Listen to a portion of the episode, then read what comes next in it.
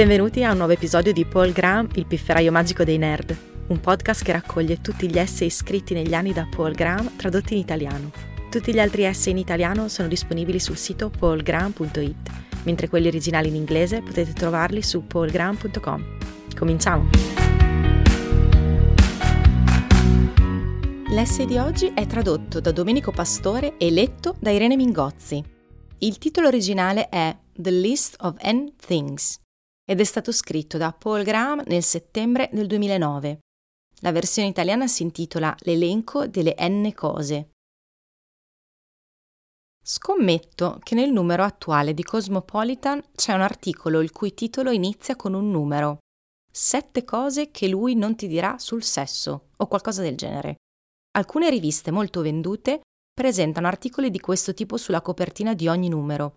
Non può essere un caso. Gli editori devono sapere che attirano i lettori. Perché ai lettori piace tanto l'elenco delle n cose? Principalmente perché è più facile da leggere di un normale articolo. Strutturalmente l'articolo di n cose è come un saggio degradato. Un saggio può andare ovunque lo scrittore voglia.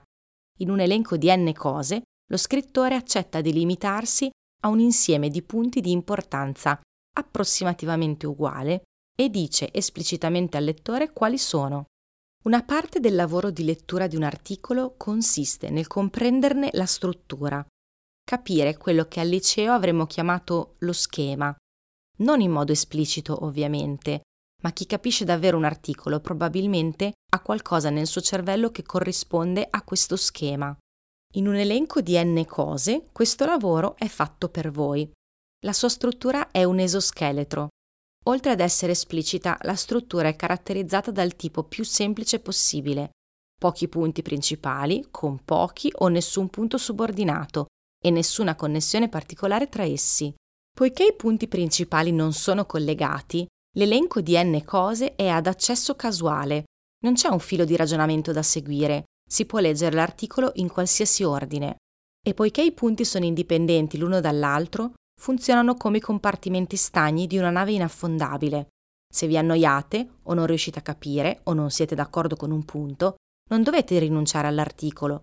Potete semplicemente abbandonare quel punto e passare al successivo. L'elenco di n cose è parallelo e quindi tollera bene gli errori. Ci sono casi in cui questo formato è quello che uno scrittore vuole. Ovviamente uno di questi è quando ciò che si deve dire è effettivamente un elenco di n cose. Una volta ho scritto un saggio sugli errori che uccidono le start-up e alcune persone mi hanno preso in giro per aver scritto qualcosa il cui titolo iniziava con un numero. Ma in quel caso stavo davvero cercando di fare un catalogo completo di una serie di cose indipendenti l'una dall'altra. In particolare, una delle domande a cui cercavo di rispondere era proprio quanti ce ne fossero di questi errori. Ci sono altre ragioni meno legittime per usare questo formato. Per esempio, io lo uso quando mi avvicino a una scadenza. Se devo tenere un discorso e non l'ho iniziato con sufficiente anticipo, a volte vado sul sicuro e strutturo il discorso come un elenco di n cose. L'elenco di n cose è più facile sia per chi scrive sia per chi legge.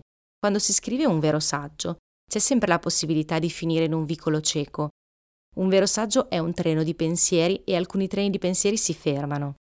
È un'eventualità allarmante quando si deve tenere un discorso a distanza di pochi giorni. Cosa succede se si esauriscono le idee? La struttura a compartimenti stagni dell'elenco di n cose protegge lo scrittore dalla sua stessa stupidità, proprio come protegge il lettore. Se si è a corto di idee su un punto, non c'è problema. Il saggio non verrà distrutto. Si può eliminare l'intero punto, se necessario, e il saggio sopravviverà comunque. Scrivere un elenco di n cose è così rilassante. Si pensa alla metà di esse nei primi 5 minuti. Quindi ecco la struttura e dovete solo riempirla. Quando vi vengono in mente altri punti, li potete aggiungere alla fine. Magari ne togliete, riorganizzate o combinate alcuni, ma in ogni fase avete un elenco valido, anche se inizialmente grossolano, di n cose. È come il tipo di programmazione in cui si scrive una versione 1 molto velocemente e poi la si modifica gradualmente, ma in ogni punto si ha un codice funzionante o lo stile di pittura in cui si inizia con uno schizzo completo ma molto sfocato fatto in un'ora, poi si impiega una settimana ad aumentare la risoluzione. Poiché l'elenco delle n cose è più facile anche per gli scrittori, non è sempre un segnale negativo quando i lettori lo preferiscono. Non è necessariamente una prova che i lettori sono pigri, potrebbe anche significare che non hanno molta fiducia nello scrittore. L'elenco di N cose è da questo punto di vista il cheeseburger dei saggi. Se state mangiando in un ristorante che sospettate sia scadente, la cosa migliore è ordinare un cheeseburger. Anche un pessimo cuoco può preparare un cheeseburger decente e ci sono convenzioni piuttosto rigide su come dovrebbe essere un cheeseburger. Si può presumere che il cuoco non proverà a fare qualcosa di strano e artistico. L'elenco di n cose limita in modo analogo i danni che può fare un cattivo scrittore.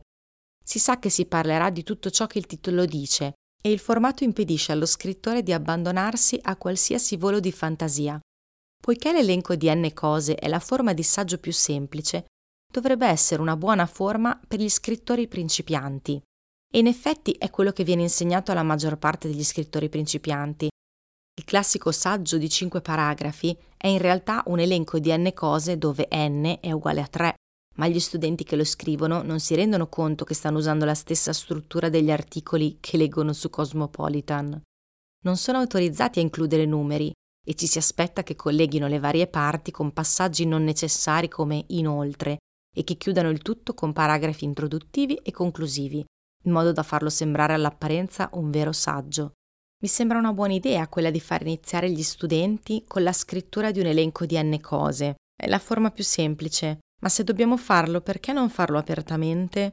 Lasciate che scrivano la lista di n cose come i professionisti, con i numeri e senza transizioni o conclusioni. C'è un caso in cui l'elenco di n cose è un formato disonesto, quando lo si usa per attirare l'attenzione sostenendo falsamente che l'elenco è esaustivo. Ad esempio, se si scrive un articolo che dichiara di parlare dei sette segreti del successo. Questo tipo di titolo ricalca la provocazione mentale che si trova in un libro giallo. Dovete almeno dare un'occhiata all'articolo per verificare se sono gli stessi sette che elenchereste voi State trascurando uno dei segreti del successo? Meglio controllare. Va bene mettere l'articolo prima del numero, se si crede davvero di aver fatto un elenco esaustivo, ma l'evidenza dimostra che la maggior parte degli articoli con titoli come questo sono clickbait. La più grande debolezza dell'elenco di n cose è che c'è poco spazio per un nuovo pensiero. Il punto principale della scrittura di un saggio, quando è fatto bene, sono le idee nuove che ti vengono mentre lo scrivi. Un vero saggio è dinamico, non si sa cosa si scriverà quando si inizia. Di che cosa si tratterà lo si scoprirà nel corso della stesura. Questo può avvenire solo in modo molto limitato in un elenco di n cose. Prima si crea il titolo, e questo è l'argomento di cui si parlerà. Non si possono avere più idee nuove nella scrittura di quante ne entrino nei compartimenti stagni che si sono creati inizialmente, e il vostro cervello sembra saperlo, Siccome non avete spazio per le nuove idee, non le avrete.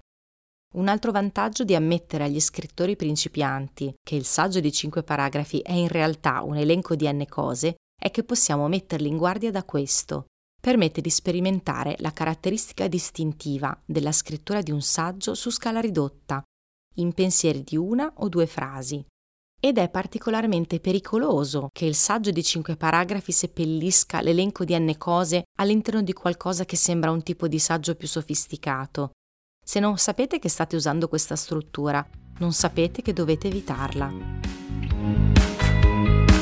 Grazie per aver ascoltato questa puntata di Paul Graham, il pifferaio magico dei nerd. Trovate tutti gli articoli di Paul Graham tradotti in italiano su paulgraham.it e gli originali in inglese su paulgraham.com. Alla prossima!